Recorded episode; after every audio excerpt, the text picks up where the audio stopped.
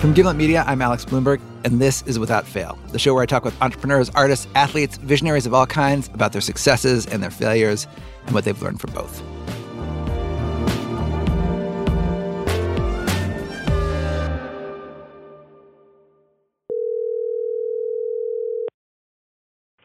Hello. Hello. Hey.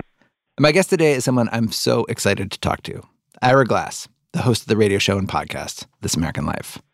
So now you need right. the session to be a twenty-four bit. Yeah. forty-four? Yes, please.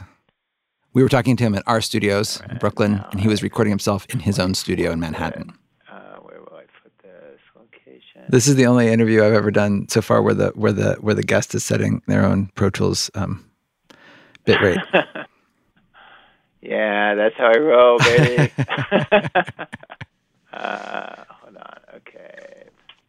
Gimlet, how's that? We're not recording this. Okay, hold on to... You're not recording this?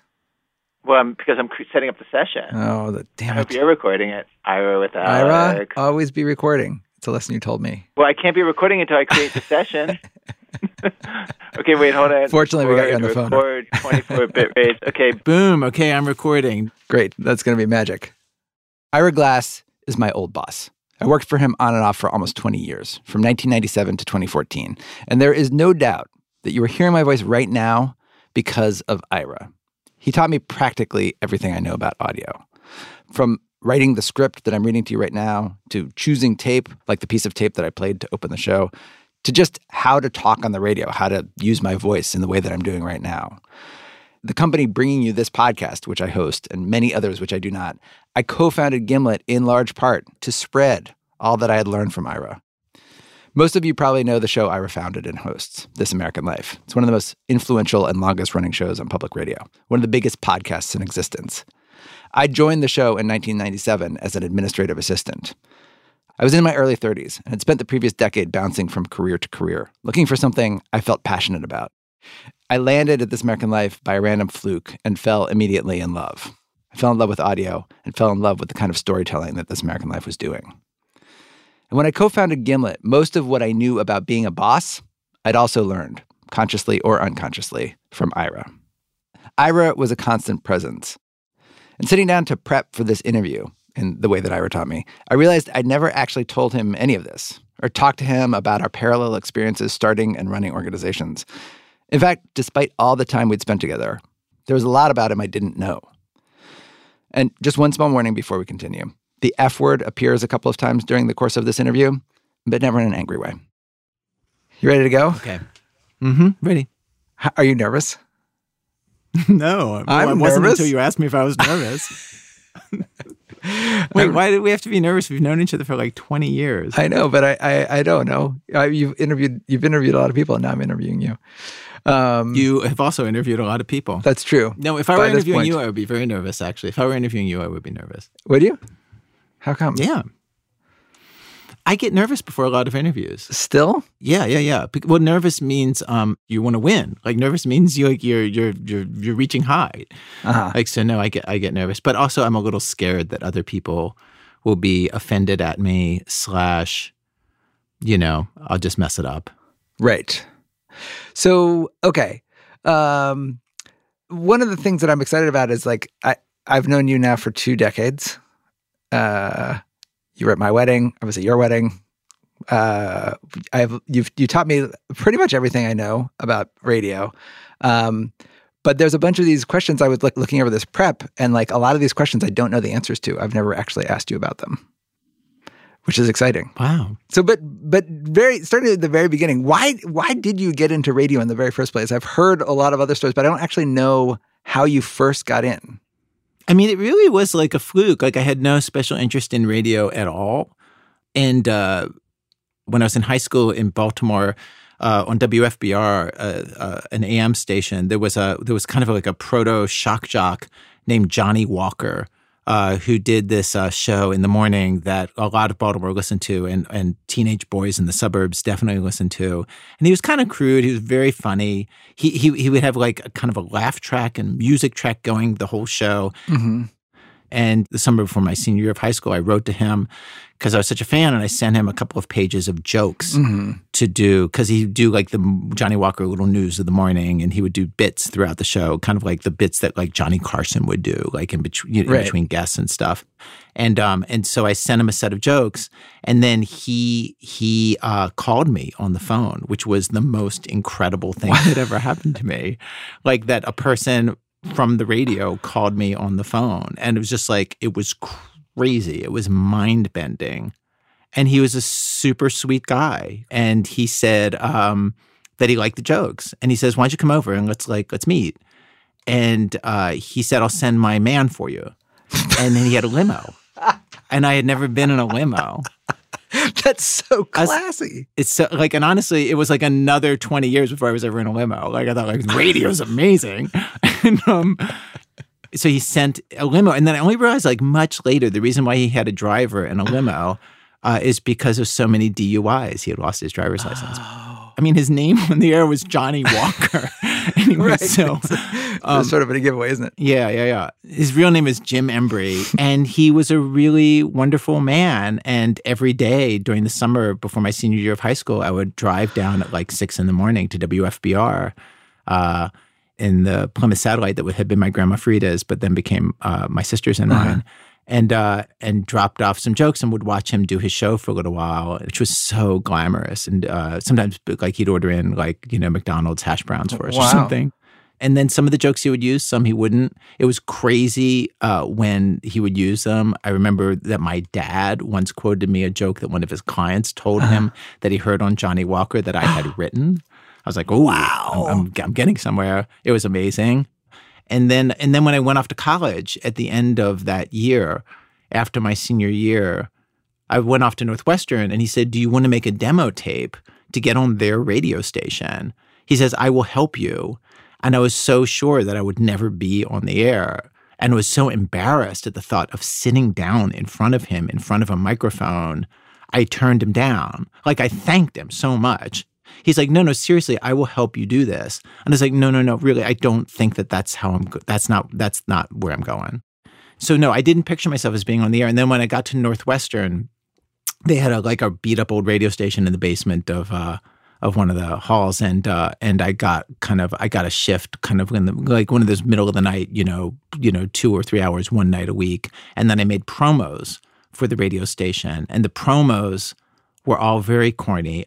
They're all imitation. This is what a radio nerd I am. They were all imitations of Dick Orkin and Burt Burdus. Dick Orkin did Chicken Man. Oh, Chicken Man was that that weird sort of like long-running cult radio classic. There was sort of like this ironic take on the on the superhero genre where the main character played a, a, a superhero named named Chicken Man. Yeah. But like, and I could say so much about Chicken Man. Like, Chicken Man had this kind of deadpan humor, and uh, and and as as you'll hear. Like, like, so, so let, let's play a clip of Chicken Man right okay. here. Commissioner. Yes, I am. It's the mayor calling. How you doing, King? This is Miss Hellfinger, your secretary. Well, make up your mind. The King is on the phone. He'd like your report on crime and or evil. No, tell the King crime is up, evil is down. Is that possible? How about crime is down, evil is up? That's going to be your report? Mm. That's how it's going? Yes, it's going good. Crime is going good? Probably going to be one of our best years. and, and the thing I would note, have you noticed about this is uh, is just like the incredible deadpan. Like, he just invented this deadpan style. It's so good. Like, the, like, there's a part in, in, in this in this particular one, the guy playing the, the the the man on the street, where he walks up and he says, like, "Are you a hardened criminal?" He, the guy, the criminal, delivers his line in the most perfect possible way you could possibly deliver it. It's so understated. Pardon me, sir. Yeah. Are you by chance a vicious criminal? Uh huh. Fine. Would you take a look at this costume I'm wearing? Yeah. Do you feel anything strange? Uh, anything at all? And then, so that's Chicken Man, um, done by like a true radio genius. Okay. And then this is me knocking off what I thought was knocking off that sound. This is a promo that I did. This might be the actual very first thirty seconds of anything that I ever made, this promo. Uh-huh. I, it really might okay. be. Um, and and what it is, it's a promo for W N U R. And the thing that W N U R is the Northwestern is that radio station that I used to listen to. When I was Northwestern radio yeah. station. And I'm in the promo. I'm playing the kid. Okay. Daddy, I'm bored. Eat your truffles, child. Now, I don't mean to intrude on your meal, sir, but I have a question. You want me to entertain your question? If you don't entertain my question, sir, it'll have to look for entertainment on street corners. I want to go to street corners, Daddy. Quiet, child. Dinner, sir? Uh, no, thank you, sir. What's your radio station, sir? For music, I go to the Chicago Symphony. Caviar, perhaps? That's Schulte. That's not so bad if you use good crackers. Daddy, I'm going crackers. If you love classical music, why don't you listen to W N U R? It's rare radio programming. Well, that's a shame. If it were well done, we'd be able to get away with white wine. And it's intelligent programming, so the newcomer can listen along with the classical sophisticate. Daddy, can we listen together? Classical music on W N U R can save your family. Sunday, six a.m. to two p.m. on eighty-nine F M. No more rock for me. An occasional perch would be nice, though. Oh. What's notable about my entire early radio career is that none of it involves journalism. I just realized this just recently, is that, like, I had no, I didn't know anything about reporting, journalism. I knew nothing. And, you were just um, you were just out you were just like you it sounds like you were on the career of like being like a stand-up or like being like a like sort of working at the Howard Stern show or something like mm-hmm, like you yeah. just wanted you were just like you were all about mm-hmm. entertainment. I was about entertainment. I thought I just wanted to make stuff that was like funny and good and like I don't know, but I didn't have that much talent. So so that was what you were doing. How did you how did you then how did you fall into journalism? Yeah. That's again it was just like really Um, what happened was that after my freshman year at Northwestern, I had this like little packet of promos, pretty corny ones, um, that then I, I, I was just looking for some job, went back to Baltimore for the summer. Somebody at the one of the rock stations in Baltimore knew someone at N P R okay. and said, why don't you call this guy? You know, like he's at this new outfit called N P R. And it really was new. This is like nineteen seventy-eight. This is how old I am. N P R had only been in the air for like four, six years. Oh, wow. I had never heard of N P R. So, right. Or heard them on the air, but nobody had. Right. Like, like it was so new. And how? And then, how did and then you, what did you do? Did you just show show up at the? Like, I was in the promos. I was in the promos department, and like, and there was one producer on staff at N P R whose job, incredibly, was to invent new ways to do radio. Oh, and his name was Keith Talbot. And I did a promo for a show that Keith did called New York City: The Grand Tour. And the reason why I have my job now is because I just imitated the sound. Each of his shows would have its own aesthetic, mm-hmm. its own sound aesthetic, its own sound design, and I basically just imitated the sound of the show in the promo. And he's like, well, no, nobody on staff at N P R who's doing promos had the time to like actually listen to all of his raw tape and think about what he was making and actually imitate it. Right. Right. Like I, I could only do that because I was the intern. Like I had all the time in the world. And I made a really beautiful promo that totally sounded exactly like the show and felt just like the show. And and he totally noticed. And he's like, who are you? And he hired me as his production assistant. And it was an actual paid job the following summer. I feel like half of everything I know about radio I learned from Keith. And and and the other half I learned from other people or or figured out on my own. Mm-hmm. And but like so much of it was Keith. Without Keith, I wouldn't be here. Right. And um and uh and and like absolutely not. I wouldn't be in radio. Uh, yeah, it was a really lucky break getting to work for him. And and he was like a real, like just such, such an interesting thinker. I mean, it's funny that after he left the public radio, the thing he created next was uh, was the new Mouseketeers for Disney. Like like Justin Timberlake and Britney Spears and Christina Aguilera. Like worked on the show that he created. I had like that's no Keith idea. Talbot. So the same yeah. person who launched you launched, launched Justin Timberlake and Christina Aguilera. Absolutely, yeah. Coming up after this word from our sponsors, how Ira launched This American Life, and also rage as a management tool. By the way, how to write an intriguing forward promo, something that makes you want to stick around through the commercial break. I also learned that from Ira. There's no better feeling than a personal win. And the State Farm Personal Price Plan can help you do just that. Talk to a State Farm agent today to learn how you can bundle and save with the Personal Price Plan. Like a good neighbor, State Farm is there. Prices are based on rating plans that vary by state. Coverage options are selected by the customer. Availability, amount of discounts and savings, and eligibility vary by state. This episode is brought to you by Visit Williamsburg. In Williamsburg, Virginia, there's never too much of a good thing. Whether you're a foodie, a golfer, a history buff, a shopaholic, an outdoor enthusiast, or a thrill seeker, you'll find what you came for here and more. So ask yourself, what is it you want? Discover Williamsburg and plan your trip at visit williamsburg dot com. Welcome back to Without Fail and my conversation with Ira Glass, creator and host of This American Life, and my former boss. So one of the things I learned working with Ira, perhaps his greatest trait, was his crazy internal motivation. The word visionary gets bandied about a lot, but Ira is one of the few people I'd actually call one. After working for Keith Talbot, Ira bounced around N P R. He became a producer for All Things Considered and then a reporter.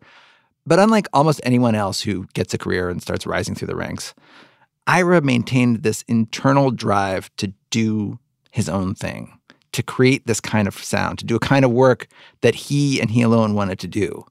And so, in addition to his regular job of being a reporter on N P R, he'd assign himself little extra tasks, sort of like extra credit work.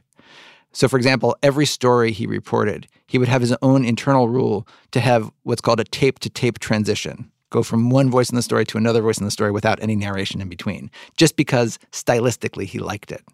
Or he would have another rule where he had to have one moment in every story that he did that was there just because he alone loved it. It was just for him. And then he'd also do these projects on the side as well. So he had this show he'd do every Friday night on the local public radio station in Chicago called The Wild Room that he did with a partner, Gary Covino. And that's where he was experimenting with a lot of the things that would become This American Life. And during all this time, he applied for a grant from the MacArthur Foundation to start his own radio show, the show that became This American Life. It aired for the first time in November of nineteen ninety-five. Here's what that first episode sounded like. Hey, Franklin? I'm ready. It's Ira Glass here. Oh, uh, you're the M C on the show, Ira. I am the M C on the oh, show, yes. Oh, great. Ira, Ira, Ira? Ira, I R A. Oh, great. Now, hold on one second, Ira. Don't, don't go there.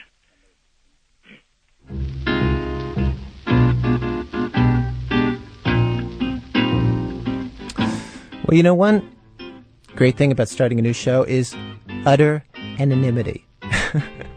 Nobody really knows what to expect from you.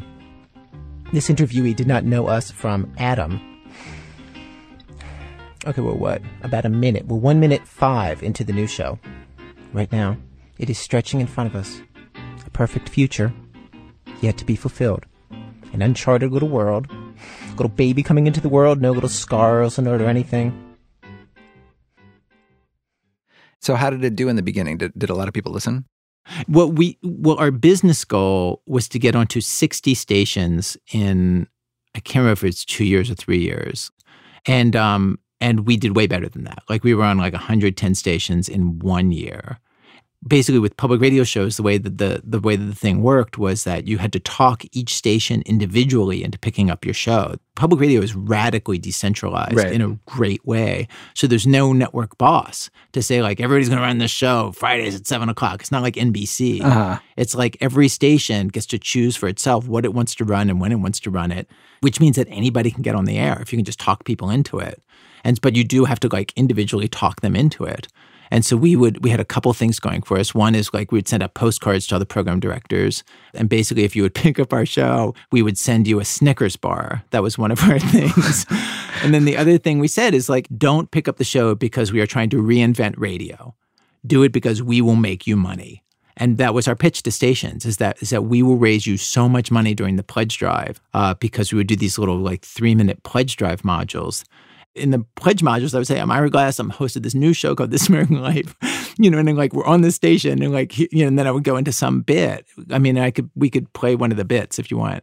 I'm Ira Glass of This American Life, and ratings information indicates that nine out of ten of you, now hearing the sound of my voice, nine out of ten of you don't ever give money to this radio station, even though you listen all the time.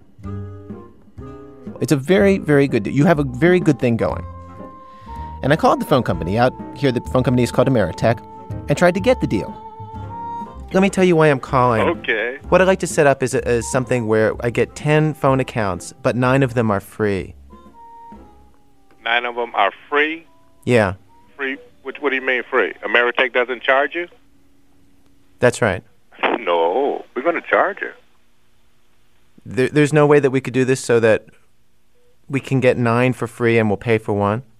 Well, let me make sure I, under, I let me make sure I understand your question. You want to get ten phone lines, and you want nine of them free. That's exactly right. No,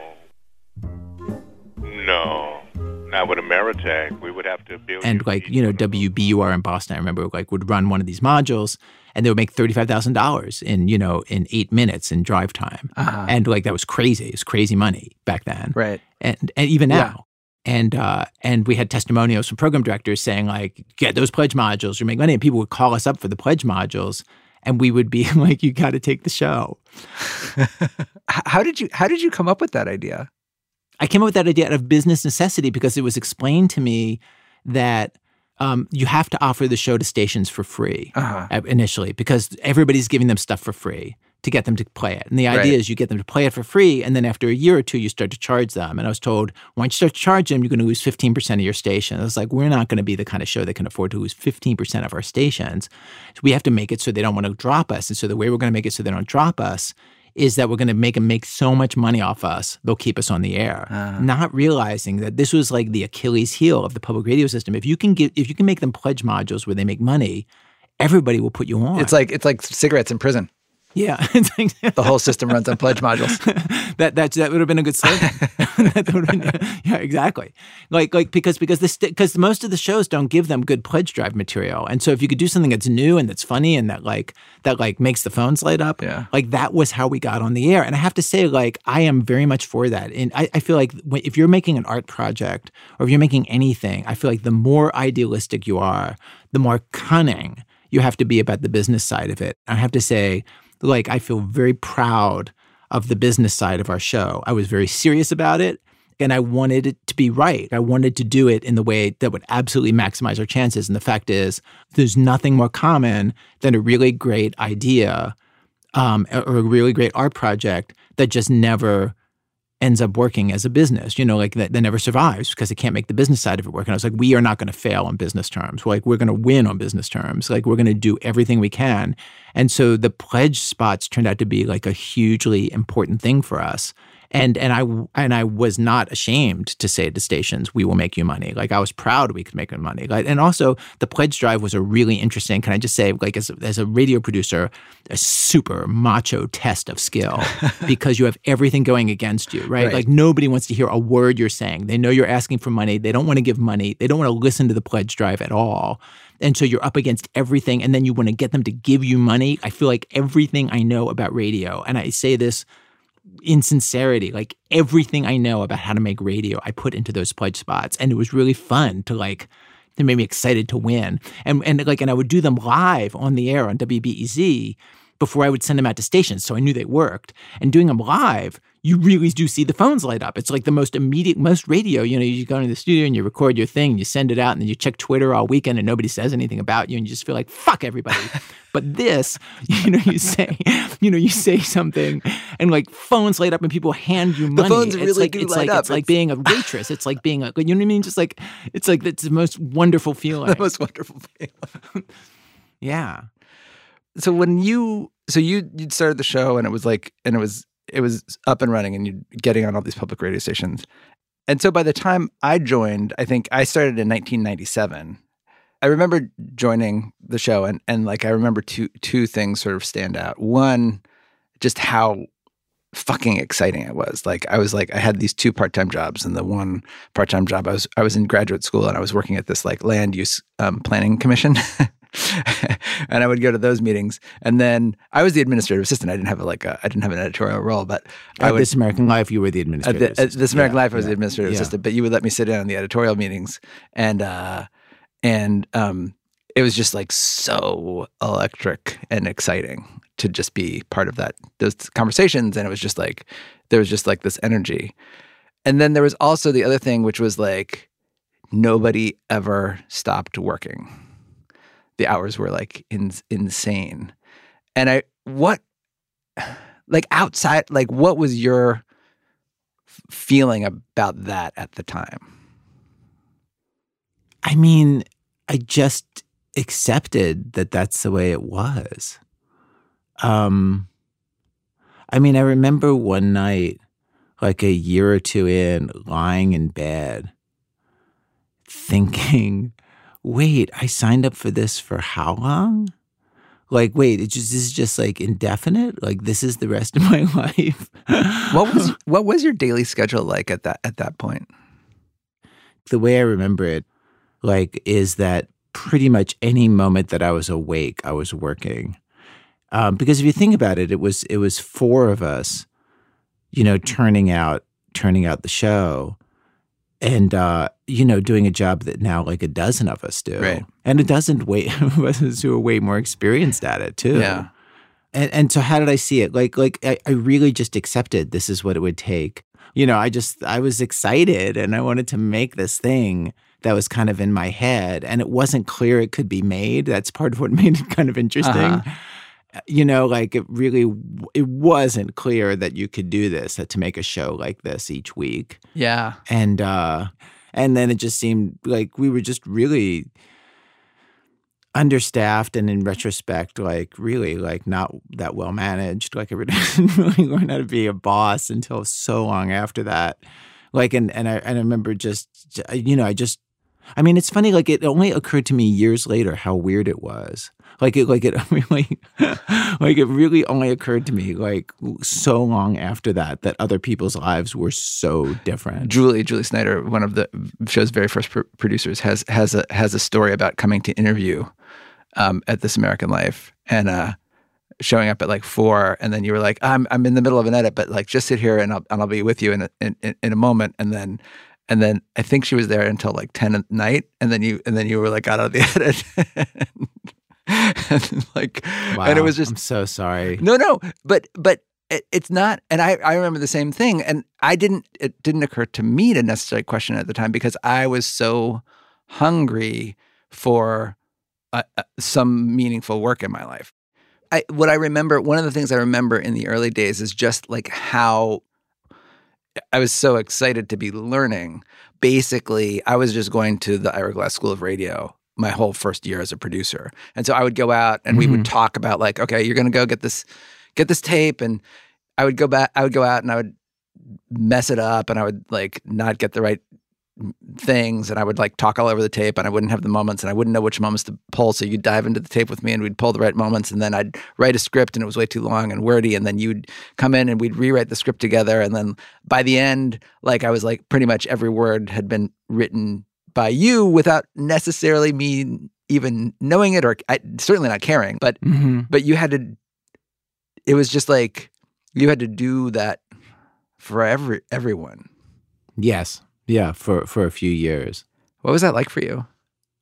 I mean, sometimes it was, I remember moments for sure where it was frustrating because I felt like, oh, wait a second, you don't have this part yet? I really I really thought you had this part. You know, like I definitely yeah. remember moments of real anger.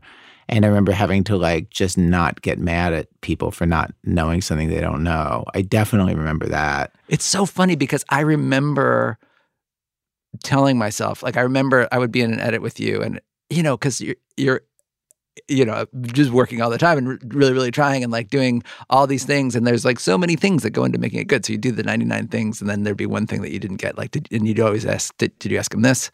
And then I'd be like, no, I didn't ask him that. And then, and it was of course the perfect follow-up question. And then, um, and then you would, you would just sort of go silent and you wouldn't say anything. And I remember telling myself, oh, he's not mad. She's just like, his face is blank. He seems really mad, but I'm sure he's not mad. Like, why would he be mad at me?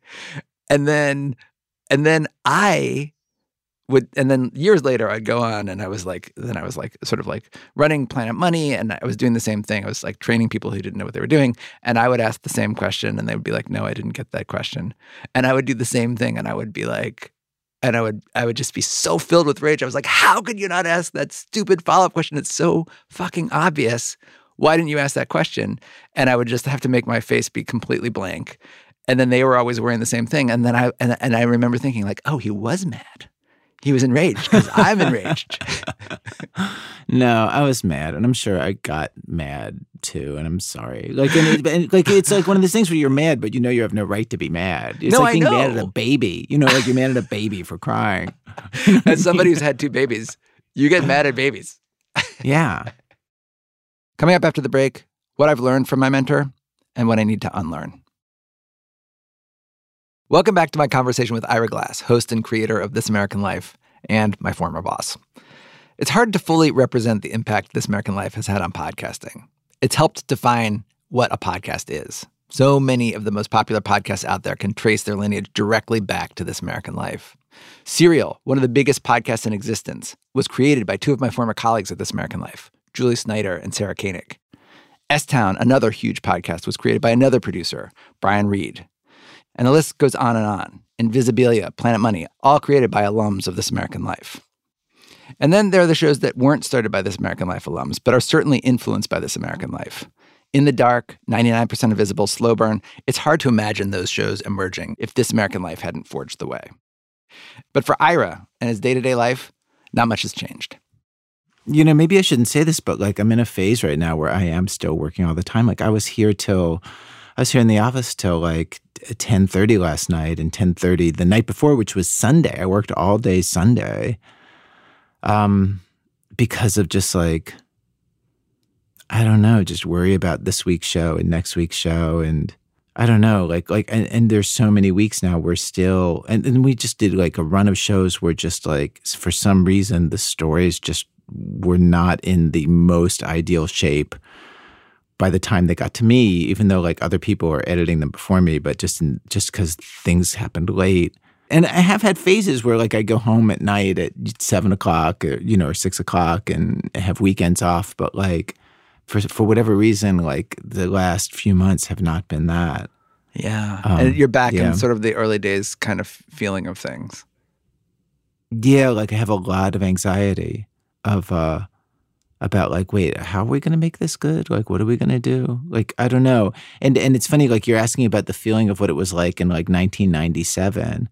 Like, in a certain way, it doesn't feel that different. It's still that panic of, like, what are we going to do that's going to be special and how are we going to make it special and is this good enough? And, you know, just um, it, it, like like it's different in so many ways, but but but but certain things, the, the basic feeling of it isn't isn't so different.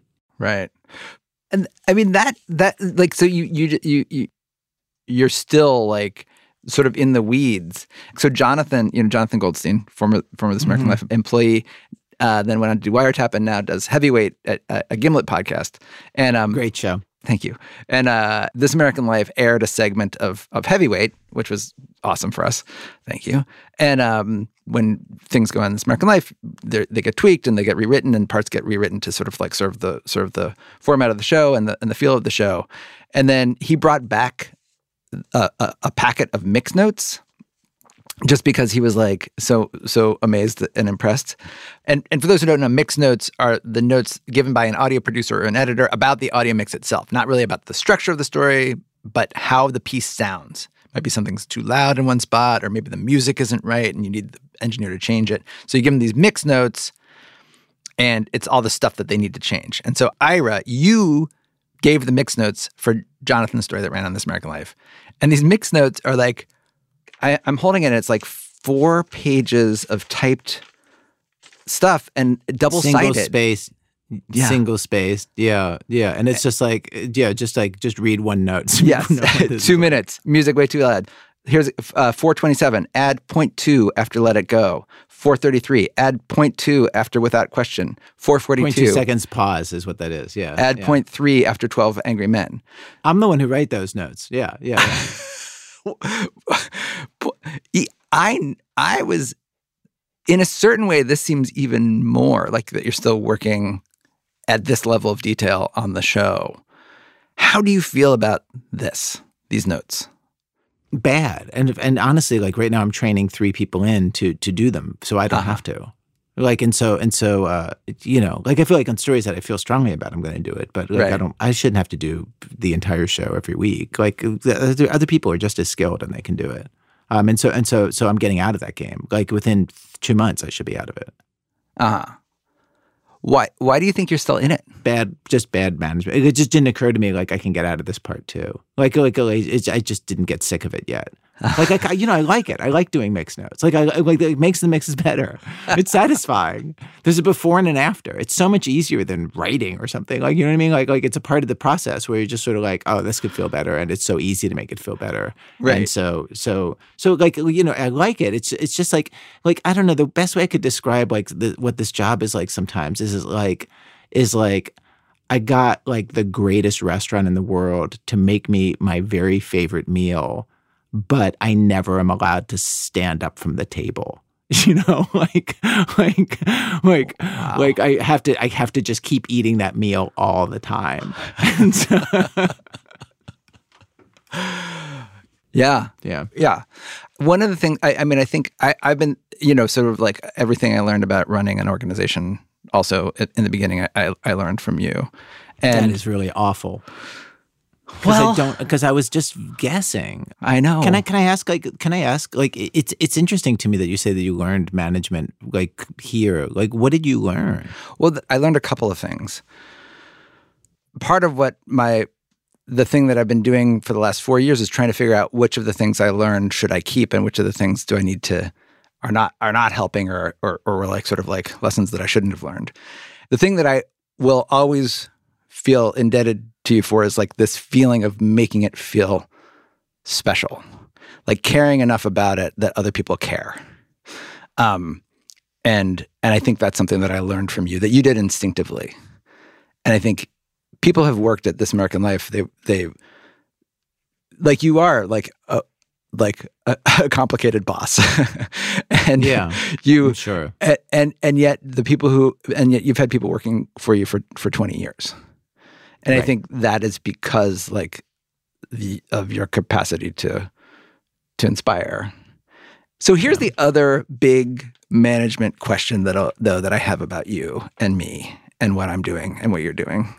Um, it's these mixed notes, right?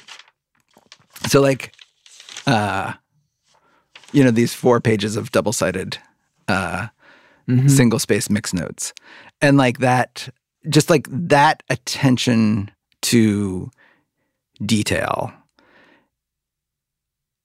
I, I can't decide, and I go back and forth, like, because part of me was like, I don't want to be that much of a of of a micromanager. I don't want to be that in the business of every single thing that we do, and and partly we're doing a very different thing at Gimlet than than you are. Like it's it's sort no, of like, and you can't yeah. be. You have like so many shows. But on the other hand, like I went too far the other way, maybe, and like wasn't. Like I'm probably the, certainly I was the best editor at Gimlet for a long time, and I'm sure. and, yeah. and and and and I was like not doing that. I wasn't engaging as much as I should, and so it's hard to know exactly where the right line of engagement is. Like where do you bring your expertise and focus it? And I can't tell. Like these mixed notes that I'm looking at right now, I can't tell if they are the secret to your success or you're successful despite the obsessiveness of these mixed notes? Well, the answer is obviously both. like, like, clearly. like, like, no, seriously. Like, the answer is obviously both. You know, like, like, um, like, with without without that kind of attention to detail, the thing would not be good enough to be good. Um, but, but obviously, like, there's there's a real cost of doing that. Um, but can I, but but also, can I say, like, that's why I'm getting out of the mixed notes business. You know uh-huh. what I mean? Like, that's why you know. Because because I also don't see a need to do it. But the mixed notes are a metaphor, you understand? Like, I do. The, yes. Like somebody has to do it. Like like at some point, like somebody has to do it. Somebody has to care you know, that much. Yes, of course. Of course. It, like, of course. Like, like because cause it's not like um, what, what, what we're making is so, uh, is so uh, you know, like anything that's going to be good, somebody at some point, somebody has to show that level of care for, or it's not going to be that good. You know, like somebody has to consider the whole thing and has to consider all the tiny details against the whole and the overall feeling and every detail that leads to that feeling. Like that's, that's, that's making, that's making things, you know, like I wouldn't say art because I don't think what we do is art, but like, But like, you know, like if you want something to be good, yeah, that's what you do. Like that's that's that's that's tough. You know, like yeah. That's yeah. that's the game. And and that's just as true if you're making a movie or a T V show or writing a book or or or you know, you know, just a- anything. If you're making a, or you had a fancy restaurant or not a fancy restaurant, you know, just like just like if you're making stuff for people to consume, at some point somebody's got to make it good. and and like unless you want to be in the business of making stuff which is mediocre, and like I just don't think that there's a point to do that. I mean, I, obviously, like some people are into that, but like I, you know, I just feel like there's enough mediocrity in the world. Our lives are short. you know, we can give each other a gift. And um, let's let's let's make it good. If we're going to bother to spend the time at all, let's let's make it super special. Otherwise, don't do it at all. Like I don't know. Yeah, let's be out for fun. Let's let's be out for, for let's let's be out for our own pleasure. Like let's let's let's let's let's be out to to to make something that'll just be so pleasing to us and others. And that's how it happens. Like it, it's sort of you know you have to have like. The, the excited feeling at the beginning, but then you also have to have this part too. And they're both, when it, when it's going well, like they're both part of the same thing. Yeah. In the in the time we have left, I want to like ask you. Uh, Who's you have a phone ringing? I don't. That it's it's my stupid computer. Uh, I didn't know it was on. My phone's on. Uh, so professional over it. I know. Oh my goodness! Wow. Well, if those are your standards. That's uh, fine. I guess you have your empire you're running. Whatever. But uh, um, uh. You know, like one of the other things that I think about with you a, a lot that I think is really rare is that like you, so you're, you're, you, you have people like me and people like Julie and people like Sarah, like you would have these people who would eventually after, you know, it's more than a year, it's like two years or three years really to get us up to speed and be able to do the thing, to be able to like give mixed notes with the same level of obsessiveness or almost the same level, a, a, an acceptable level of obsess- obsessiveness that it's going to be good. Mm-hmm. And then in my case, I came to you sort of like right when I got good, I was like, hey, I want to do this thing called Planet Money and I want to be out of the game. And I and I worked it out so that it would, you know, get... That was not right when you got good. You've been good for years. You've been doing like super special, wonderful, but really wonderful work for my point years is, at that point. But my point is that you were like, go, absolutely, go and do it. And then when I came and, and I wanted to start Gimlet, I think people, I think about this all the time. Like I told you I wanted to start Gimlet and you were nothing... but supportive. And in fact, I was trying to like raise money. Well, I, I still needed a job, so I was still working at This American Life and you let me keep working there. And then, um, but then I was trying to fundraise during my vacations.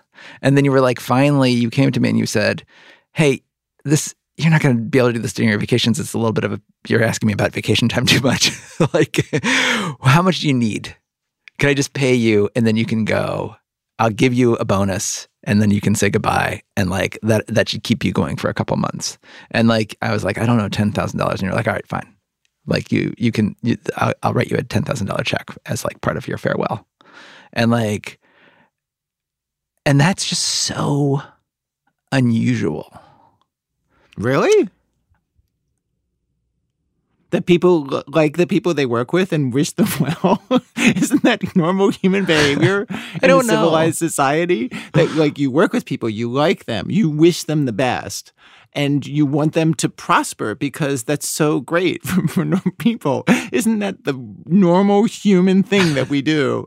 Or are you so far down the road of your venture capital that like that if somebody leaves you, you have to crush them like Mister Burns?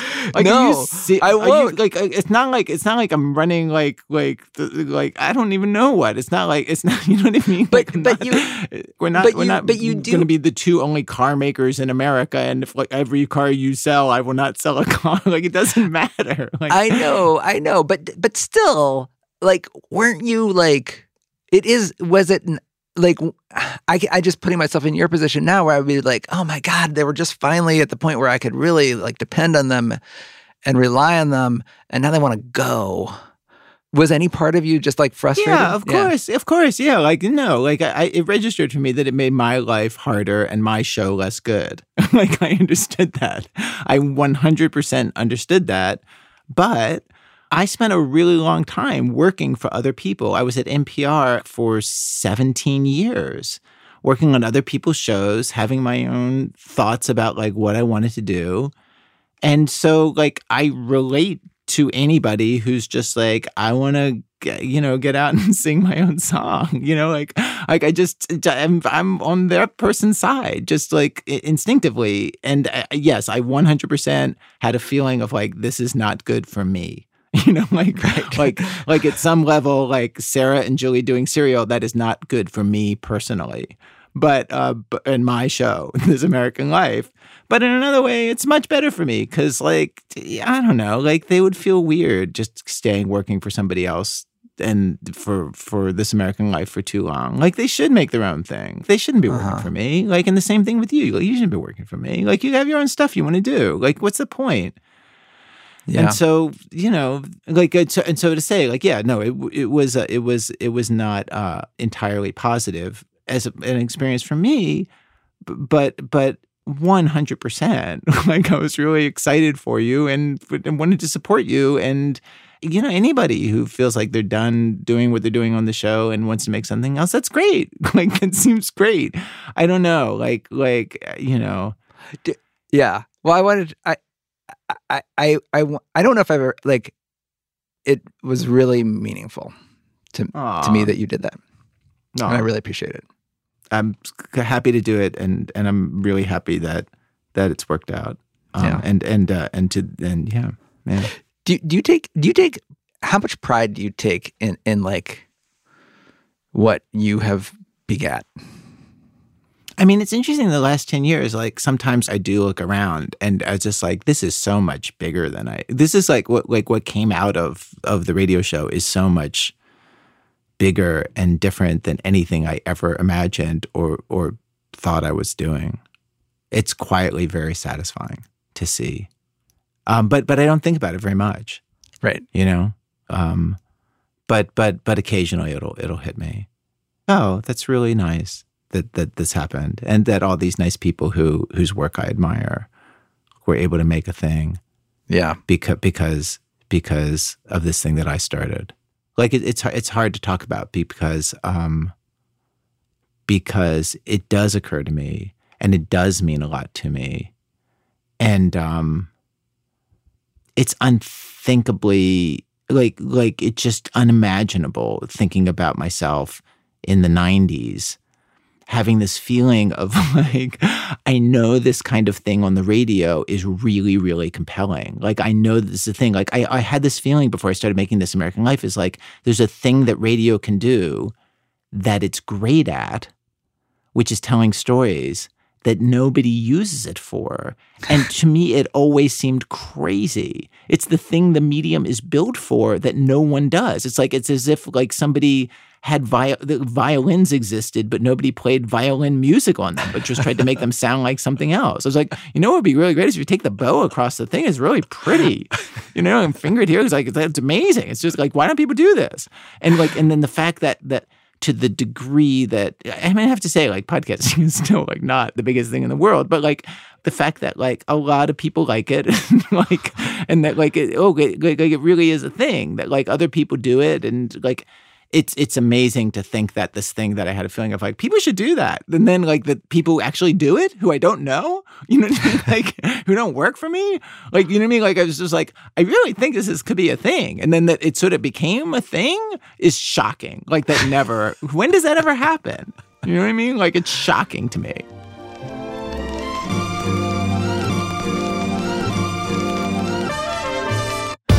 You're not going to do like a two-hour fucking episode, are you? Because that's no. bullshit. Stop editing. Okay. stop, stop micromanaging. Without Fail is hosted by me and produced by Molly Messick and Sarah Platt. It's edited by me and Devin Taylor. Jarrett Floyd and Peter Leonard mixed this episode. Music by Bobby Lord. If you left a review, rating, or shared the show with your friends, thank you. Keep doing it. And one final announcement. So if you remember in the very first episode, I said, this is an experiment. We're going to do ten episodes. We actually did eleven. And maybe we're going to keep doing it if you all like it. Well, guess what? We're going to keep doing it. People seem to like it. We like doing it. And so we're ending this mini season now, but we are going to be back in February with a much more regular schedule. I'm very excited about that. So stay tuned. In the new year, we will be back with much more Without Fail. Until then, thanks so much for listening.